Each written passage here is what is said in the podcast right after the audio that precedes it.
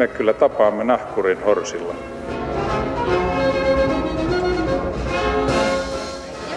Mä sanoin, että minä juon nyt kahvia.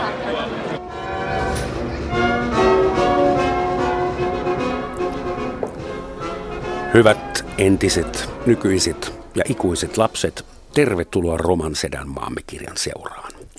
Tänään on lapsen oikeuksien päivä ja sen kunniaksi täällä studiossa keskustellaan kolmen aikuisen voimin lapsista ja lapsuudesta.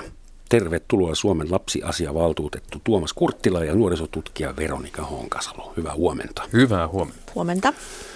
Ja hyvät lapset tuolla radioiden toisessa päässä. Meillä on lähetysikkuna auki suuressa internetissä ja sitä kautta voitte heittää aikuisia ja vähemmän aikuisia kommentteja ja kysymyksiä. Aloitetaan niin sanotulla lämpärillä eli lämmittelykysymyksellä.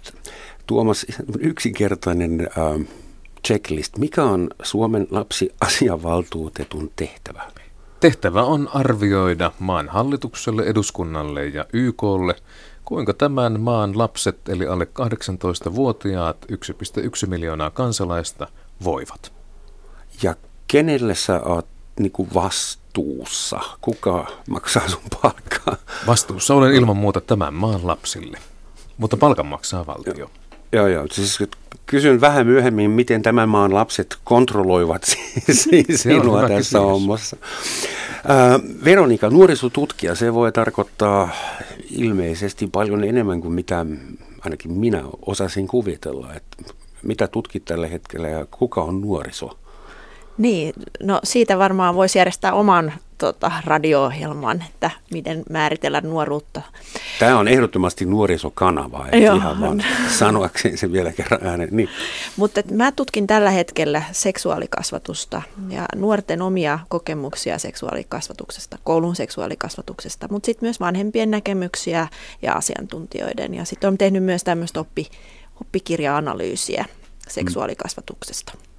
Missä kulkee tutkijan näkökulmasta raja lapsuuden ja nuoruuden ja aikuisuuden välillä ja kuinka häilyviä ne milloinkin ovat. Juridisestihan ne, niitä on pakko laittaa johonkin. Niin juridisia rajoja on ja, ja sitten meillä on biologisia rajoja, joita käytetään ja biologisia, vedotaan biologisiin ikämäärittelyihin, mutta että jos lain mukaan mennään, niin kaikki alle 29-vuotiaat, eli 0-29-vuotiaat ovat lapsia. Siis 28-vuotias? Lapsia ja nuoria, tai siis nuorisolaki koskee, koskee heitä.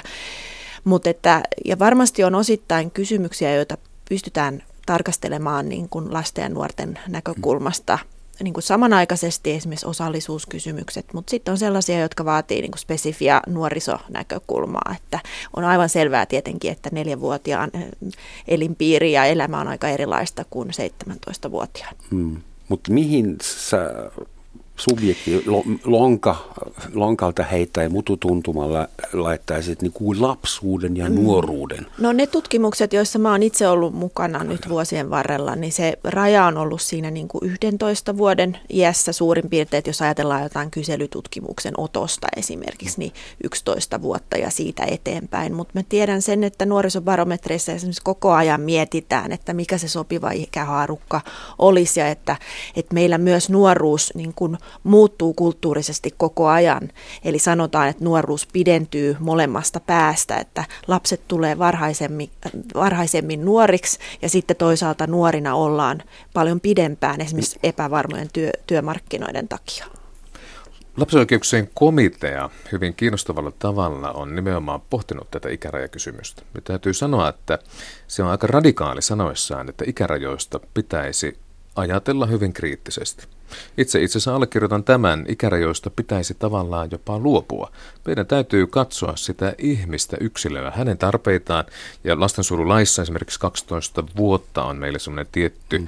ikämäärittely. Ihminen voi olla hyvin erilainen. Kehitystaso, mikä on ihmisen lapsen nuoren arki, se määrittelee.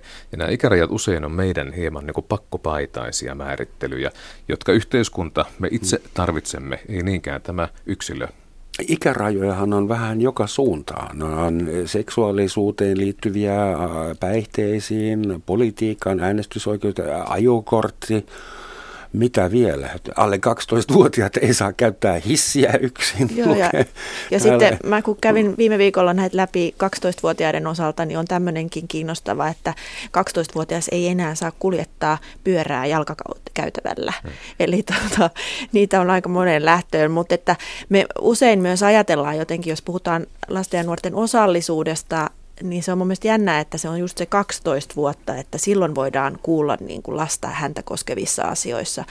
Mutta että kyllä mä ajattelisin, että sitä nuoremmatkin varmaan riippuu tietenkin, niin kuin mm. Tuomas sanoi, yksilöstä, mm. niin voidaan kehittää erilaisia osallisuuden menetelmiä, joilla myös pienempiä lapsia voidaan. Ja se, mikä meillä yhteiskuntana tahtoo hieman sekoittua nimenomaan lapsen kuuleminen ja lapsen mielipiteen huomioon ottaminen. Hmm. Kaikkien ihmisten mielipide on otettava hyvässä hallinnossa huomioon, riippumatta siitä, minkä ikäinen on. Hallinnon pitää olla niin ammattitaitoinen, että se osaa ja se haluaa sen ottaa huomioon, selvittää nimenomaan monin eri tavoin. Mutta sitten tietysti on myös muistettava, että lapsen mielipide ja lapsen etu voivat olla eri asia. Niin, ja ne voi olla myös ristiriidassa nimenomaan. keskenään ja, ja, la, ja vanhempien näkemykset voi olla ristiriidassa lasten näkemysten kanssa. Ja tämä tulee esille esimerkiksi silloin, kun haetaan tutkimuslupaa. Jos me halutaan tutkia esimerkiksi kotona tapahtuvaa väkivaltaa ja meillä on aika tiukka, tiukat säädökset siitä, että tutkimuslupa tulee hankkia, niin miten me saadaan tutkimuslupa vanhemmilta tämmöisissä tapauksissa? Itse törmää usein huoltotapaamisasioissa siihen, millä tavalla lapsen oma mielipide merkkaa sitä, mitä aikuiset ovat päättämässä hänen puolestaan. Kyllä lapsen ääntä pitäisi kunnioittaa tässä maassa paljon mm. enemmän. Käsittääkseni mä asun pääkaupungin länsipuolella, näin sanoakseni, ja olen usein nähnyt, että nelivuotias määrää itse täysin koko perheen menoista, automatkat mukaan lukien ja kauppareissut ja, ja, ja, ja, ja, ystävävierailut. Eli osittain se on varmaan pitää paikkansa, että lapsia kuunnellaan aivan liian vähän, mutta sitten on tätä kurling- ja helikopteri- ja luksusvanhemmuutta toisella puolella, jossa oikeasti perheen kersat terrorisoivat koko klaania – minä kuulun vähän siihen jälkimmäiseen. Tämä huolenpidon ja rakkauden kysymys on meille aikuisille usein hirveän vaikea, koska se, miten tuotamme pettymyksiä, on juuri sitä, mikä kasvattaa myös lasta. Mm. Siis perustellut pettymykset on kasvatuksessa ja kasvamisessa aikuisuuteen valtavan merkityksellistä. Mm. Kyllä huomaan sen, että, että vaikka siihen liittyy ehkä semmoista vähän yleistäkin keskustelua, että no, onko vanhemmuus hukassa vai missä se on, niin kyllä tietenkin me havaitaan ylipäänsä länsimaissa sen, että lapsi on hyvin usein myös projekti, Aasiassa ollaan jouduttu säätelemään sitä, että lisäopetusta antavia yrityksiä ei pidetä auki ilta myöhään asti, koska vedetään niin tiukoille se, mitä lapsi on ja mihin hän kehittyy. Se on kamalaa lapsuutta. Kyllä lapsilla kilpailutetaan, beauty contesteja ja semmoisia lapsista on tullut lemmikkejä. Ja meillä pitäisi olla itsetuntoa mahdollistaa tylsyys. Se, että me aikuiset emme ole sirkustirehtöörejä lapsen elämässä. emmekä ammattipedagogi. Eli siis viittaatko siihen, että äh, viettääkseen lasten kanssa niin sanotua laatuaikaa ei tarvitse järjestää mitään spektaakkeleita tai lähteä erityisiin.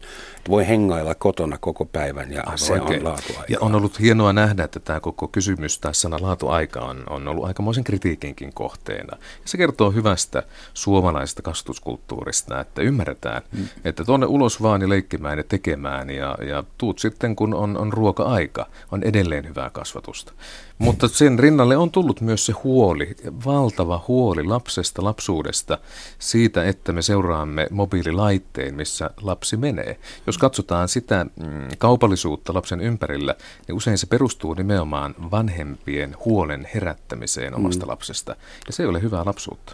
Kissoihin ja koiriin äh, implanteerataan siru, mutta lapsillahan on se kännykkä, että onneksi niiden ihon alle ei tarvii vielä mennä. On tällaisia lasten vaatteita, johon saa asennettua sirun, jossa voidaan paikantaa, missä lapsi liikkuu. Ja mun mielestä tässä on niin kuin tosi kiinnostava kysymys siitä, että, että jos mietitään sitä lapsuutta, jota minä ja Tuomas ollaan vietetty, että kuinka se elinpiiri on myös kaventunut aivan niin kuin todella dramaattisesti, mm. että, että me, no me oltiin, meistä käytettiin tämmöistä käsitettä kuin avainkaula, niin kuin kaulassa lapset, mm-hmm. ja, ja et, mutta et mekin oltiin, mä oon kasvanut maaseudulla lapsuuteni, niin oltiin tuntitolkulla ties missä, ei ollut mitään kännyköitä ja näin, että mm.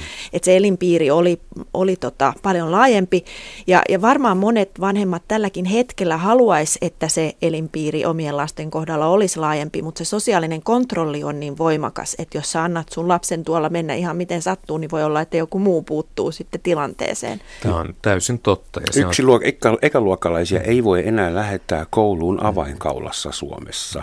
No mä sanoisin vielä, voiko? että ei. kyllä meillä onneksi vielä se on, että, että lapsi ottaa repun ja kävelee kouluun ja tulee koulusta. Mutta olen todistanut niitä, niitäkin tilanteita kouluissa viime aikoina, että keskustellaan nimenomaan siitä, saako lapsi poiketa totutulta koulureitiltä, ja jos hän poikkeaa, siitä pitäisi ilmoittaa heti huoltajille vanhemmille. Ja tämä on järjetöntä. Mm. Siis meidän pitää luottaa lapsuuteen ja, ja ymmärtää, että lapsuuden yksi merkittävä puoli on nimenomaan laastari, ja, ja siitä saatavat kokemukset myös, mm. että minä selviän myös vaikeuksista.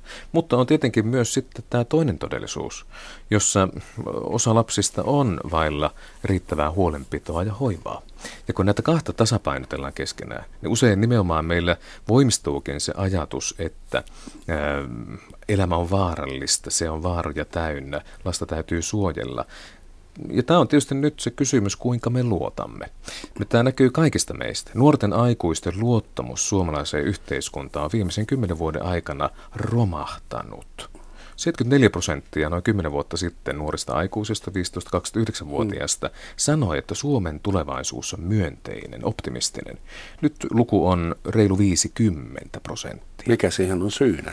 Siihen on varmasti Muistatko? monta syytä, mutta kyllä näkisin, että, että semmoinen kierteessä oleva keskustelu, että, että maailma on vaikea, sun pitää itse kamppailla enemmän, tämä on epävarmaa. Mm. Talouden suhdanteet vaikuttavat siihen, kuka sinä olet ja, ja miksi sinä tulet. Silloin ihminen käpertyy mm. helposti itseensä, se on tapa suojautua.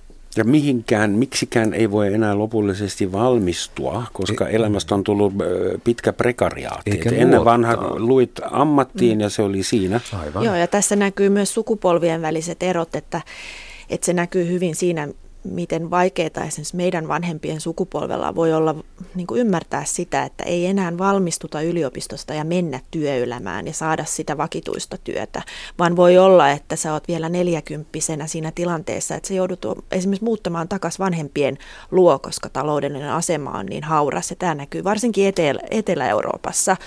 Eli nuoruus ei enää ole semmoista lineaarista, vaan, vaan että tosiaan voi olla, että sä joudut muuttamaan takaisin mm. jopa lapsuuden niin. kotiin. Ja, ja se, että van, vanhempien sosioekonomisella taustalla on todella suuri merkitys siinä, että miten sä pärjäät ja kiinnityt yhteiskuntaan. Että pitäisi muistaa, että kun me puhutaan näistä curling-vanhemmista, niin siinäkin kyse on po- vahvasta polarisaatiosta. Että varmasti on niitä vanhempia, joilla menee paremmin kuin koskaan aikaisemmin ja joille lapsi on niin kuin projekti. Mutta sitten meillä on tosi paljon lapsia, joilla menee mm. todella todella huonosti.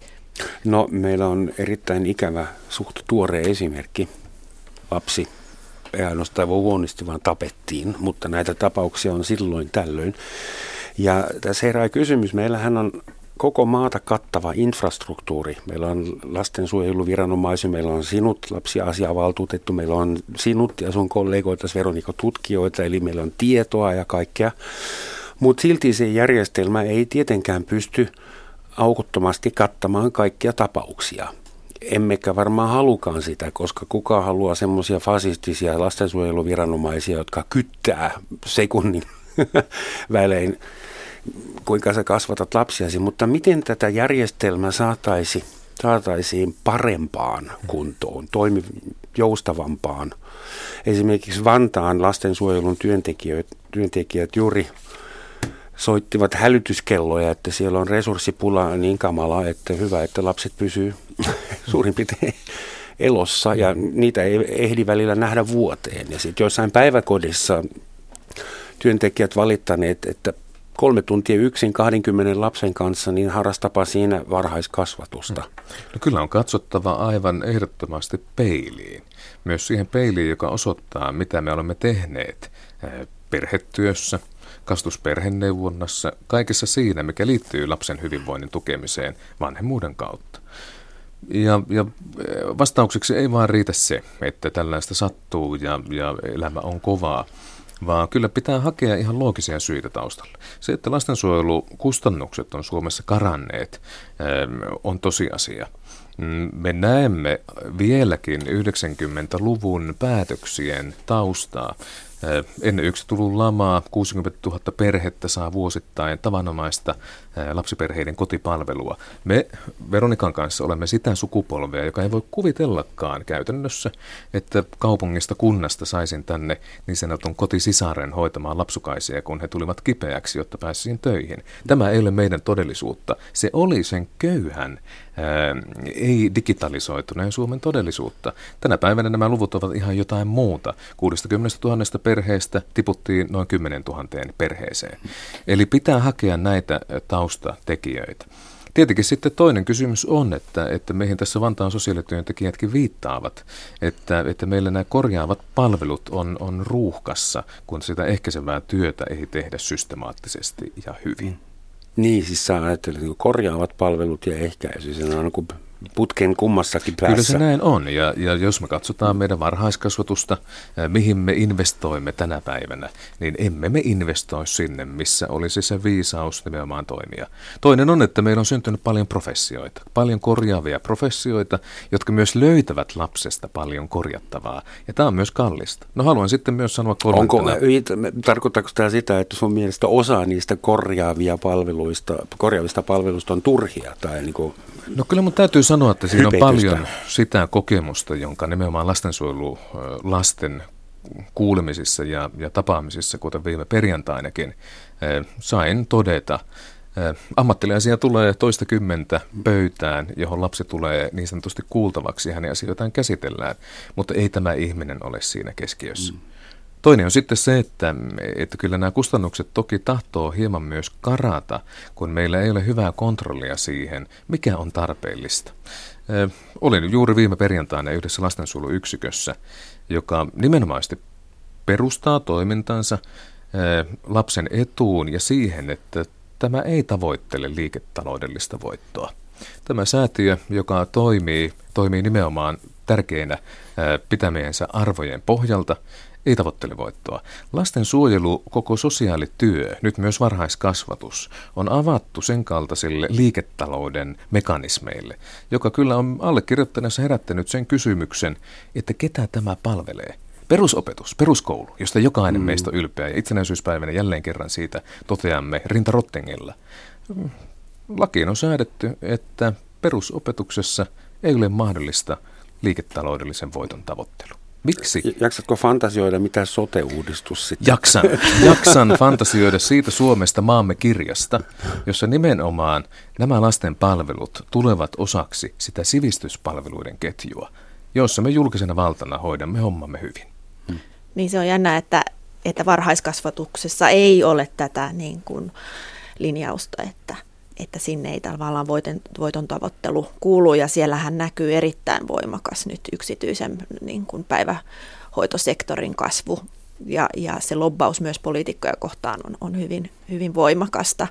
Mutta että mitä tulee lastensuojelun tilanteeseen, niin tosiasia tosiaan on se, että, että nyt näkyy traagisella tavalla, että mihin, mihin nämä 90-luvun laman leikkaukset johtaa pitkällä tähtäimellä ja sen takia näin toivoisi, että aina arvioitaessa tehtäisiin lapsia vaikutusten arviointi, kun tehdään lapsia ja nuoria koskevia päätöksiä. Mutta meillä on hyviä käytäntöjä. Meillä on esimerkiksi Imatran malli, joka perustuu siihen, että, että jos nyt ymmärrän, Tuomas voi varmaan korjata, mutta että jos ymmärrän oikein, niin siinä on ajatuksena se, että kun perheessä odotetaan ensimmäistä vauvaa, niin ennaltaehkäisevästi käydään siinä perheen ihan siis kotona mm-hmm. kertomassa, että mikäli tulevaisuudessa tulee niin kuin ongelmia tai hätää, huolta, niin ota tänne ja tänne yhteyttä. Ja silloin mm-hmm. saatu ihan dramaattisesti laskettua nimenomaan lastensuojelun kustannuksia. Eli, eli monesti tämmöinen niin kuin ihan helppokin mekaniikka auttaa siihen, että, että pystytään auttamaan tarpeeksi ajoissa. Ja meidän hyvinvointivaltiohan perustui aikaisemmin tähän niin kuin universaaliin malliin – Eli nimenomaan meillä on, meillä on peruskouluissa on, on kaikki lapset taustasta riippumatta varhaiskasvatuksessa myös. Ja nyt tämän Imatran mallin ongelmana on ollut, kun sitä on haluttu esimerkiksi soveltaa Helsingissä, niin, niin jotkut poliittiset ryhmät ovat vastustaneet sitä, että eihän meidän perheeseen tarvita mitään tällaista perhetyöntekijää käymään, että, että tämä kuuluu niille huono-osaisille. Loistavaa. Mut, mutta tämän universaalin mallin ideana on nimenomaan se, että kun me tavoitetaan niin kuin ne kaikki ikäryhmät ja kaikki perheet taustasta riippumatta, niin silloin se, sieltä se vaikuttavuus nimenomaan tulee. Tähän kiitoksia. Tämä oli syötty suoraan mun lapaan, koska siis Helsingissä oli 5, 6, 7 vuotta sitten joku semmoinen kausi, että tehtiin lapsiperheille jotain erityisen tarkkaa tutkimusta parin vuoden ajan. Ja mä iltatähtöiseni kanssa osuin siihen ryhmään. Ja sitten kun pikku tyttäreni oli syntynyt muutama viikko vanha, niin meille tuli oikein kaksi tätiä mm. jostain virastosta. Ja mä muistan vielä, että kuinka ristiriitaisia tuntemuksia mulla oli. Mulla on myös aikuinen satsi lapsia jo, ja nämä sosiaalityöntekijät, ne oli suurin piirtein mun isojen lasten ikäisiä, ja ne kävivät tekemässä meille tupatarkastuksen, että onko meidän koti riittävän hygieninen, vaikutammeko me niin kuin riittävän stabiileilta yksilöiltä. Ja mun mielestä oli, mä tajusin tietysti, että Suomessa ja joka maassa on paljon perheitä, joiden luona jonkun täytyy ehdottomasti käydä ja säännöllisesti. Mutta mitä hemmettiä ne tekee täällä mun luona? Tämä on ihan törkeetä. Et, niin kuin, varmasti mä kasvatan lapsiani paremmin kuin noiden sosiaalityöntekijöiden omat vanhemmat ikinä osaiskaan ja sitä rataa. Mm. Mitä tehdään tälle ilmiölle? Mun mielestä se on erittäin rankka äh, yksityisyyden niin kuin rikkoaminen.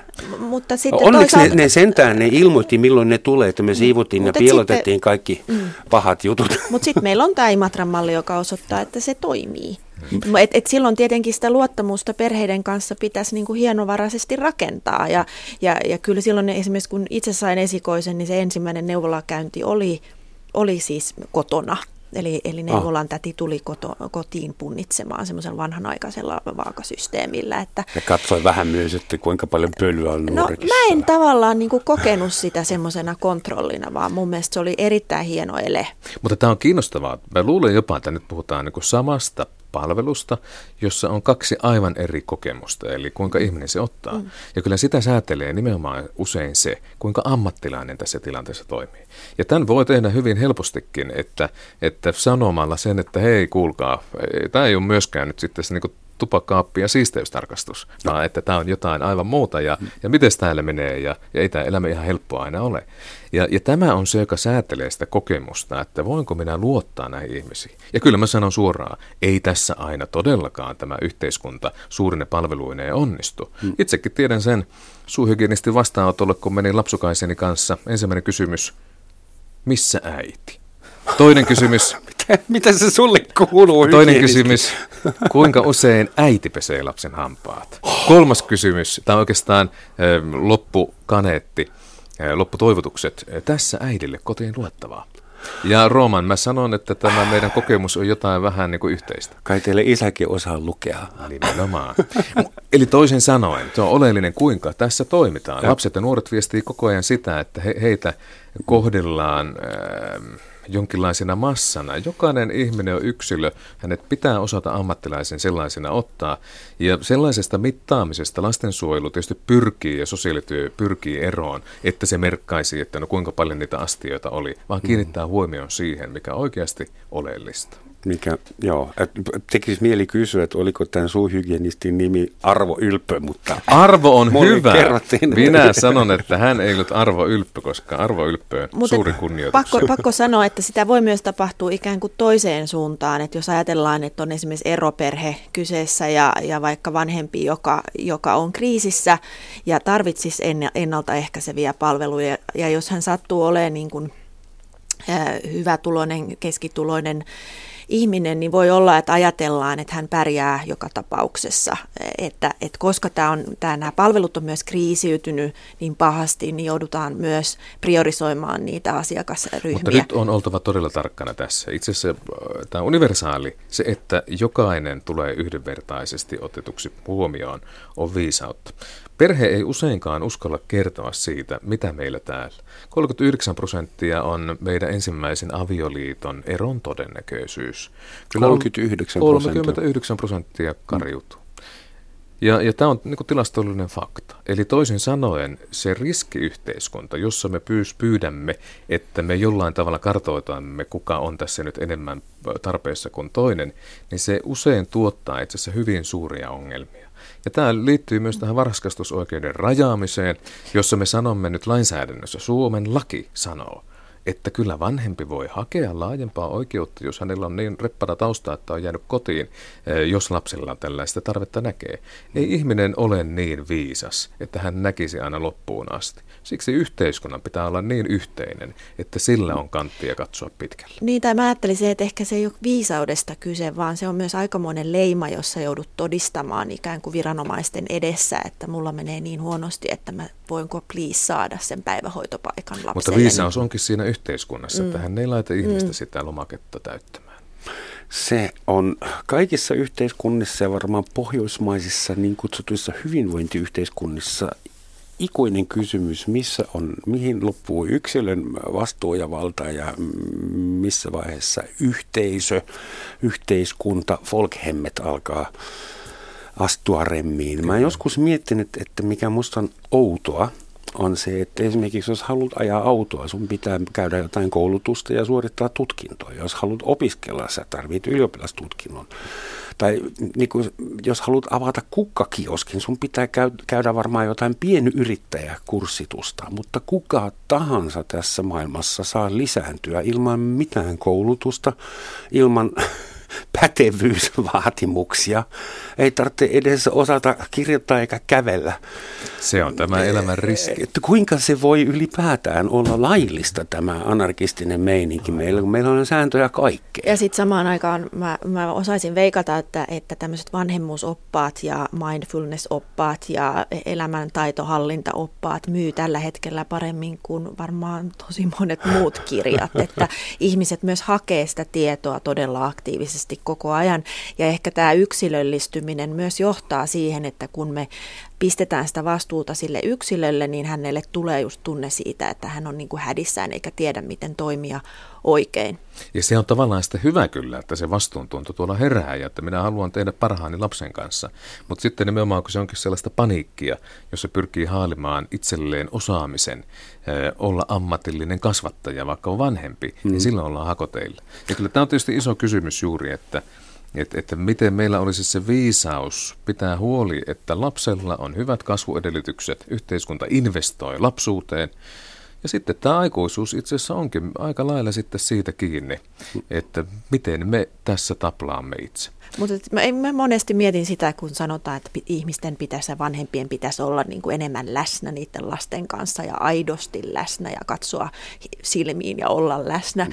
Että, että koska ollaan oltu enemmän läsnä kuin nyt, siis että jos ajatellaan maatalousyhteiskuntaa, jossa äidit on ollut työssä ja pitkään ja, ja niin kuin, että onko meillä joskus ollut sellainen tilanne, jossa aikaisemmin niin kuin tavallaan tämmöinen romantisoitu käsitys. Topeliaaninen äh, ihana aika, johon voitaisiin niin, palata. Että nyt oli just tämmöinen vieraskynä Helsingin Sanomissa, että imettävät äidit niin kuin räplää kännykkää ja katsoo tablettia, eikä, eikä ole läsnä sen niin kuin lapsen lapsen kanssa. Ja varmasti on niin, että sitä on ihan syytä vakavasti pohtia, että miten nämä mobiililaitteet vaikuttaa siihen hauraaseen niin kuin vanhemman lapsen väliseen vuorovaikutukseen. Mutta mm. välillä tuntuu, että sitä, se, siinä vähän ehkä liiotellaan, että se imetystuokio saattaa joidenkin vauvojen kohdalla todella kestää pitkään.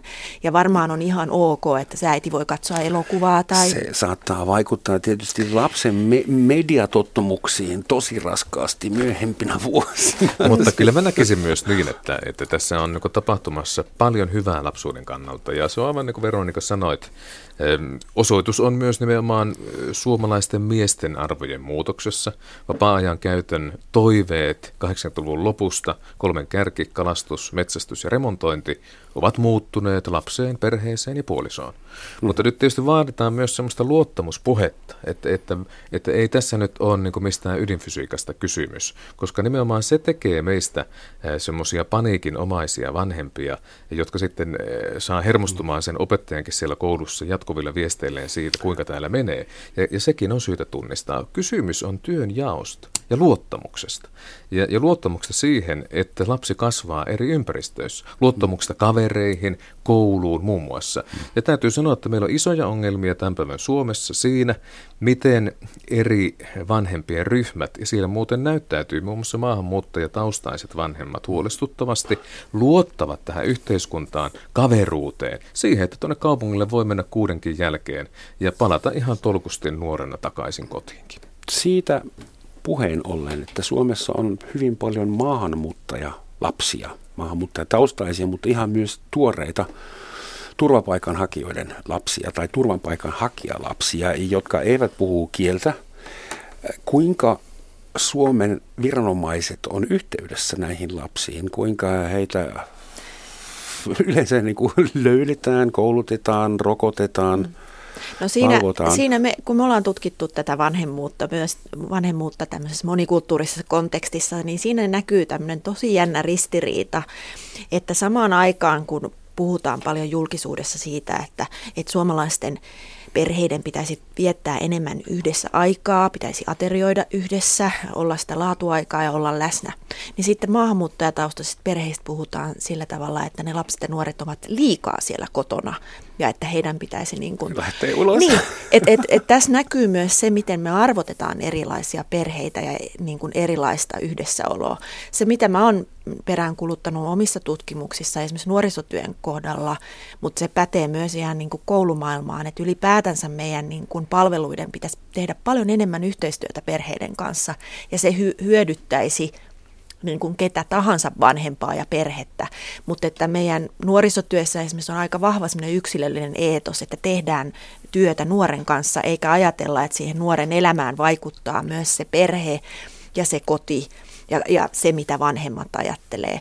Ja sama on mun mielestä edelleen peruskoulussa, että et, et se on jännä, kuinka hurja muutos siitä tulee, kun siirrytään päiväkodista peruskouluun. Yhtäkkiä se yhteys sinne niin kuin vanhempiin ja perheisiin tavallaan katkeaa, vaikka se on olemassa tietenkin Vilma-järjestelmän kautta. Joo. Mutta päiväkodissa sä näet sen vanhemman vielä aamulla ja iltapäivällä joka, joka päivä. Tämä on ydinkysymys. Mm-hmm. Nyt vähän lukuihin mennäksemme. Siis reilu joka kymmenes tähän maahan syntyvä lapsi syntyy äidille, joka on tänne muuttanut jostakin. Mm. Eli tämä on niin kuin määrällisesti myös meidän niin kuin arkea. Mm. Haluaisin kyllä tietysti tuoda esille sen, että kouluterveyskysely 8-9-luokkalaisten osalta muun muassa nimenomaan kertoo maahanmuuttajataustaisten nuorten yksinäisyydestä, suuresta päihteiden käytöstä, huumeet, alkoholi. Siis Myös verrattuna suomalaisnuoriin.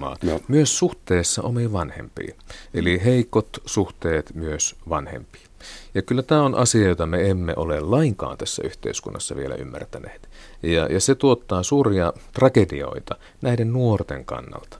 Eli, eli nyt on syytä pysähtyä heidän kokemukseen siitä, eh, kuka hän on, mistä hän tulee, mitä hän haluaa elämässään. Lastensuojelussa meillä on aivan liikaa niitä nuoria maahanmuuttajataustaisia tyttöjä, joiden isät pitäisi pikemminkin ottaa huostaan kuin nämä tyttäret.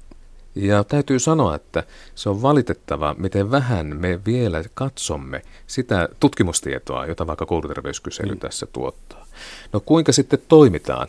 Tietenkin näiden nuorten osalta, jotka ovat tulleet maahan yksin vuonna 2015, reilu 3000, 3024 tuli tänne yksi. Heille määrätään tuomioistuimen päätöksellä edustaja, eli, eli meillä on rakenteita sille, että nuori ei ole yksin, vaan on myös semmoista lähitukea sille, mm. miten täällä pääsee elämässä eteenpäin ja on, on aikuinen, jolle puhua jokin muukin kuin esimerkiksi tietyn yksikön työntekijät.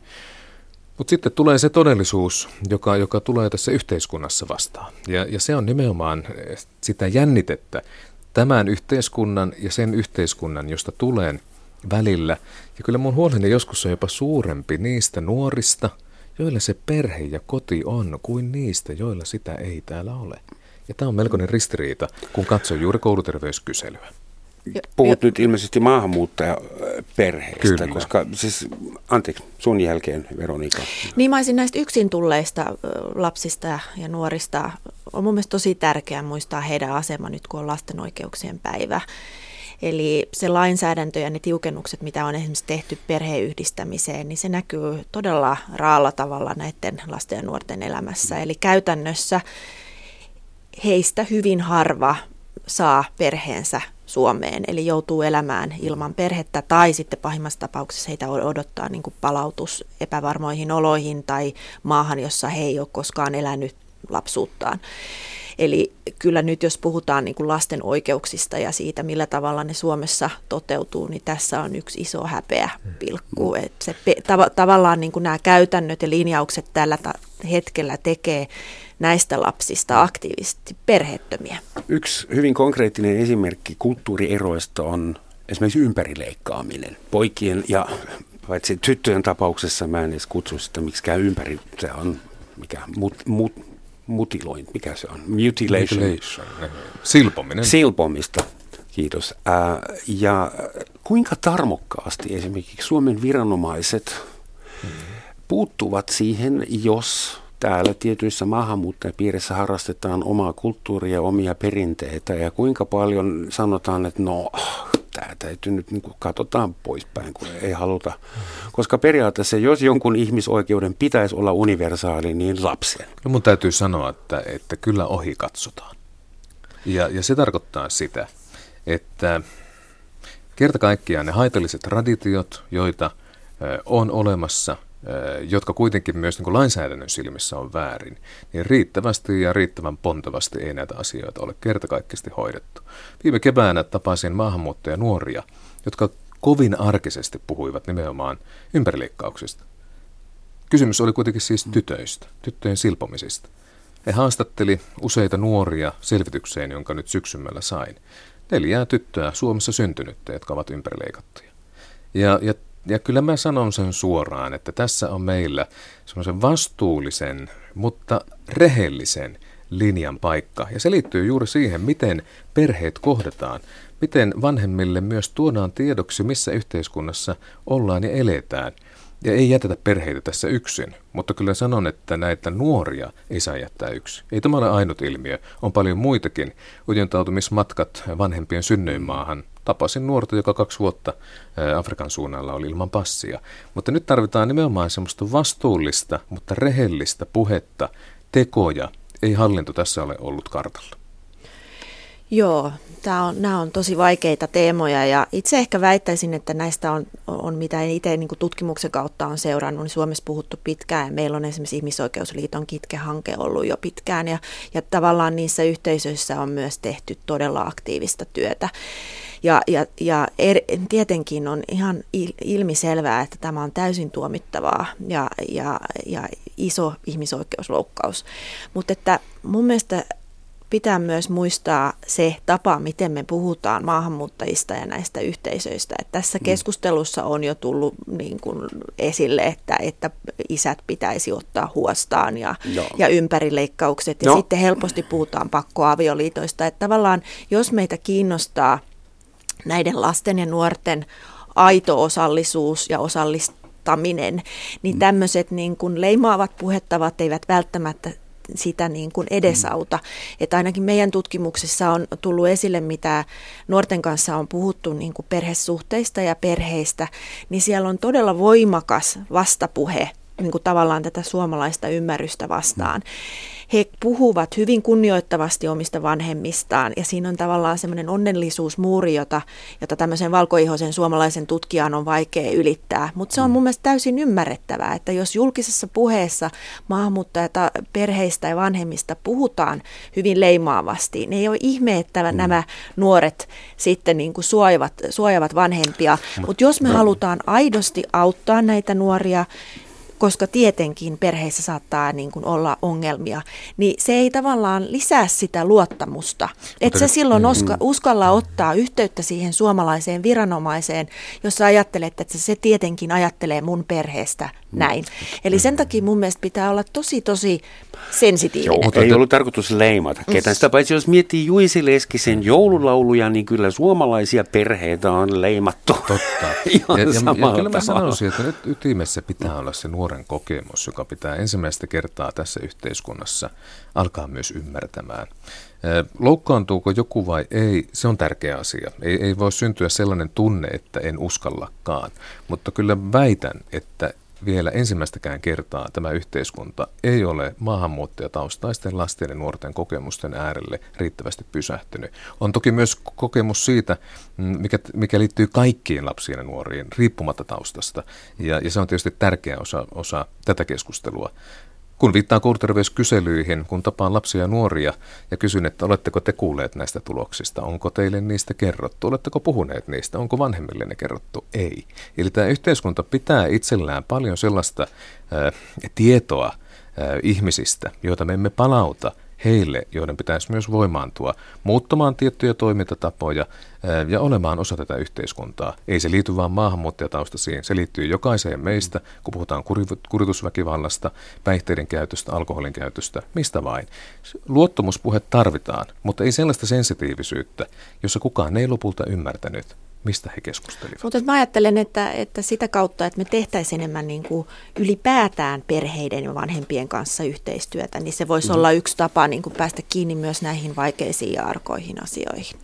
Että me ei tavallaan niin kuin luokitella lähtökohtaisesti. Mutta tämä kouluterveyskyselyn tulos siitä, että et, et siellä oli käsittääkseni semmoinen tulos, että et maahanmuuttajataustaiset tytöt kokee esimerkiksi, että on vaikeaa päästä niin kuin koulun palveluiden piiriin niin koulu, kouluterveydenhoitajan tai että sitä apua on vaikea saada, että se kynnys on korkea. Ja tämä on semmoinen viesti, joka meidän pitää ottaa tosi vakavasti. Meidän ei tarvitse nyt fokuseerata maahanmuuttajiin, mutta meidän täytyy nyt sanoa hyvästi tai ainakin näkemiin Tuomakselle, koska kerro itse, mihin sä olet lähdössä törkeästi ennen kuin suora lähetys loppuu. Pitää paikkaansa. Raskain mielin, mutta iloisin tunnelmin. Hämeenlinnassa järjestetään valtakunnallinen lapsioikeuksien juhla, joten otan lapsia vastaan siellä ja lasten kanssa laitamme juhlat pystyyn Hämeenlinnassa 12.30, joten lähden sinne lapsioikeuksien päivänä lapsuutta ja lasta pitää juhlia. Ja, ja sinne on, on rientäminen. Ja täytyy sanoa, että meillä on myös hyvin paljon ilon aiheita tässä maassa, nimenomaan juhlia lapsuutta, sitä yhteiskuntaa, joka on kuitenkin yksi maailman parhaista. Joten auf Wiedersehen. Kiitoksia Tuomas lapsiasiavaltuutettu ja kerro niille kakaroille, että aikuisten oikeuksien päivä ei vieläkään ole edes Juuri näin. Sitä odotellessa. Jos Kiitos. kateellisia. Kiitos. Ja Veronika, me jatketaan katkeraan loppuun saakka. Ähm, niin, tässä meinas käydä, niin siis toi maahanmuuttaja fokus tuli siitä, että mä mietin, että mihin pitäisi katsoa, jos haluaisi nähdä ryhmän lapsia, josta tiedetään kaikista vähiten. Mm. Ja ehkä se on se nurkka. Voi olla, että ei se pidä paikkaansakaan. Ehkä se on jossain itäsuomalaisessa kaupungissa tai länsirannikolla tai, tai keskellä Helsingin keskustaa. Kyllä, kyllä niin kuin tämä yksinäisyyden teema on myös mun mielestä semmoinen lasten ja nuorten kokema yksinäisyys. Ja, Lapset on yksinäisiä. Niin, et, ja, ja niin kuin Tuomas tässä edellä kertoi, että se koskee erityisesti maahanmuuttajataustaisia tässä kouluterveyskyselyssä, niin kyllähän se on niin kuin viesti, joka meidän pitäisi ottaa todella todesta. Ja sitten lapsiuhritutkimusten mukaan on taas havaittu, havaittu, että varsinkin maahanmuuttajataustaiset pojat kokee paljon väkivaltaa esimerkiksi harrastusten piirissä ja vapaa-ajalla. Ja useinhan me ajatellaan, että vapaa-aika on semmoista niin kuin autenttista vapaa-aikaa. Vapaa-aika, se mm. kuulostaa niin kivalta. Niin, mutta että mä, mä väittäisin, että harrastustoiminta ja näin, että se on aika alitutkittu edelleen ja siitä ei puhuta. Mm. Että et mitkä on ne aikuisten ja lasten väliset suhteet sillä kentällä. Meillä on semmoinen, ei edes enää postmoderni, vaan mikä tämä nyt on jo, preko, postdekonstruktionalistinen kokonaistilanne, että lapsia kasvatetaan sukupuolisensitiivisesti, mietitään, että mikä se sukupuolikonsepti ylipäätään on ja mitä sen merkitys on, seksuaalisuus. Siis lapset on kuluttaja, neljävuotiailla on omat tablettitietokoneet ja niiden pitää oppia erottamaan fiktiota faktoista ja faktatkin on osittain fiktiivisiä. Kukaan meistä valistuneistakaan vanhemmista ei voi tietää, millainen tämä maailma on silloin, kun noin meidän pennut on sitten aikuisia ja joutuvat oikeasti ja me ollaan höppäniä, emmekä pysty enää auttamaan. Tuleeko sulle mieleen jotain ikuisia nyrkkisääntöjä, että millä idealla voi enää kasvattaa pieniä lapsia tähän aikaan, joka eksponentiaalisesti muuttuu? No jos mä ajattelen omaa lapsuutta ja sitä, mistä mä oon tosi kiitollinen, on se, että me, meillä kotona keskusteltiin hyvin aktiivisesti ja lapset oli ikään kuin osa tasa-arvoisia niin kuin siinä nähden osa sitä niin kuin perheyhteisöä, että meitä myös kannustettiin ikään kuin kyseenalaistamaan maailmaa ja annettiin vahva signaali siitä, että ei ole olemassa tyhmää kysymystä. Et mä ajattelisin, että vai, vai, varsinkin nyt, kun on niin jotenkin kompleksinen maailma, niin meidän pitäisi puhua siitä maailmasta lasten ja nuoren, nuorten mm. kanssa. Ja itse, itseni ehkä huolestuttaa vähän se, että meidän peruskoulussa tätä tehdään edelleen aika vähän. Siis että monessa muussa maassa, Ranskassa esimerkiksi väittelytaidot alkaa sieltä ihan niin kuin varhaislapsuudesta. Mm. Eli lapset ja nuoret nähdään siinä mielessä niin kuin tasavertaisina keskustelijoina. Heidät otetaan mukaan ruokapöydän yhteiskunnallisiin keskusteluihin ja tätä varmaan pitäisi tehdä paljon enemmän. Se varmaan antaa semmoisia valmiuksia epävarmaan elämään ja tulevaisuuteen. Voisiko Suomen erittäin hyvät PISA-tulokset johtua nimenomaan siitä, että Suomen koulussa ei harrasteta mitään väittelykulttuuria, vaan kiltisti opetellaan ja sitten kirjoitetaan koe? Niin, no se voi olla yksi tulkinta. Tietenkin PISA-tuloksissakin nyt näkyy semmoista pientä alastuloa ja, ja siellähän myös se polarisaatio on, on, on tosi mm. tosi vahva mun mielestä se on ihan hyvä, että Suomi ei ole PISA-tutkimuksen kärjessä. Se, se on mun mielestä pienen rentoutumisen osoitus ehkä. Niin ja antaa sitten, asialaisten olla luokan primuksia. Joo, ja sitten on tärkeää myös pohtia sitä, että mitä ne PISA-tulokset oikeasti mittaa. Että sitten kun me mitataan ja tutkitaan lasten ja nuorten kouluviihtyvyyttä, niin yhtäkkiä mm. tulokset ei olekaan enää niin hyviä. Herää tietysti kysymys, onko koulun tarkoitus olla viihtyisä? Mä haluaisin ajatella, että todella on. Joo, joo, siis ehkä yksi tarkoitus, mutta se ehkä ei ainoa, ehkä päällimmäinen. Mutta sä puhuit vähän aikaa sitten, just ennen kuin Tuomas tässä joutui lähtemään, sanoit, että lasten suojeluviranomaisten tai ylipäätään koko järjestelmän tässä tapauksessa pitäisi voida auttaa perheitä ennen kuin tapahtuu, ennen kuin lapsi syrjäytyy tai ennen kuin tapahtuu jotakin pahaa. Miten se käytännössä voisi toimia?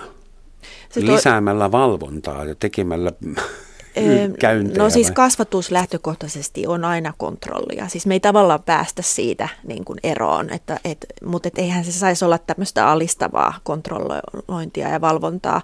Mutta se tilanne niin kuin lastensuojelun osalta tällä hetkellä on se, että resurssit on niin niukat, että, että tavallaan kaikki paukut menee nyt niihin niin kuin lakisääteisiin tehtäviin, josta ei enää voida karsia.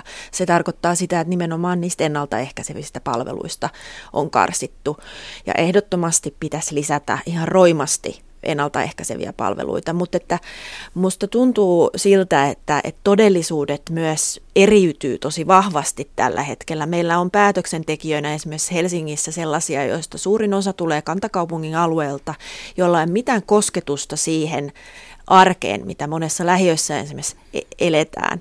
Eli tavallaan kun päättäjät eivät näe sitä, mitä todellisuudessa esimerkiksi lastensuojelussa moni, monissa lähe, lä, lähiöissä tapahtuu, niin ei he niin kuin osaa vaatia myöskään niitä resursseja sinne enempää. Totta, mutta jokuhan on niitä päättäjiä sinne äänestänyt. Joo, mutta missä, että, missä ovat lähiöiden niin. edustajat. No sitten. tässä nähdään myös se, että, että polarisaatio ja eriarvoisuus koskee myös niin kuin demokratiaa ja osallistumista. Ja itse asiassa me mm. nähdään se ihan suoraan, että, että niin lähiöissä, huonovointisissa lähiöissä äänestetään mm. vähemmän. Ja silloin voisi ajatella, että ne lähiöt tarvii niin kuin enemmän kohdennettuja palveluja siinä, että kannustetaan mm. ihmisiä sekä asettumaan ehdolle että äänestämään aktiivisesti. Mutta tämä on tietysti vain yksi avain. Sitten me tarvitaan paljon osallistavaa demokratiaa ja, ja ehkä myös sitä, että sitä lastensuojelun arkea kuunneltaisiin paremmin. Tuo on tässä sanonut 1,1 miljoona Suomen asukasta, eli lähes tasan 20 prosenttia koko väestöstä on alaikäisiä, eli lapsia tai nuoria kuinka heitä sitten voidaan osallistuttaa paremmin. Meinaan, että me aikuiset, aina aikuiset, me tutkitaan lapsia, me koulutetaan, me rokotetaan, me päätetään, mitä heille olisi parasta ja miten heitä kasvatetaan. Kuinka saadaan nuoret ja lapset itse vaikuttamaan ja ottamaan myös vastuuta. Ja sitten herää kysymys, onko 14-vuotias äh, enemmän järjestään kuin 4-vuotias vaiko vähemmän? mm. niin. No se, on, se onkin iso, iso kysymys ja kun esimerkiksi nuorisobarometrissa on, on kysytty nuorilta, että miten he kokee, että he pystyvät vaikuttamaan esimerkiksi oman kuntansa asioihin, niin se on tosi kiinnostavaa, että kuntataso on nimenomaan se, johon nuoret kokee, että he pystyvät vaikuttamaan kaikkein vähiten, vaikka kuntapolitiikka esimerkiksi on se kaikkein konkreettisin taso. Mm-hmm. Eli jotain tässä systeemissä on mennyt pieleen niin kuin demokratian osalta siinä.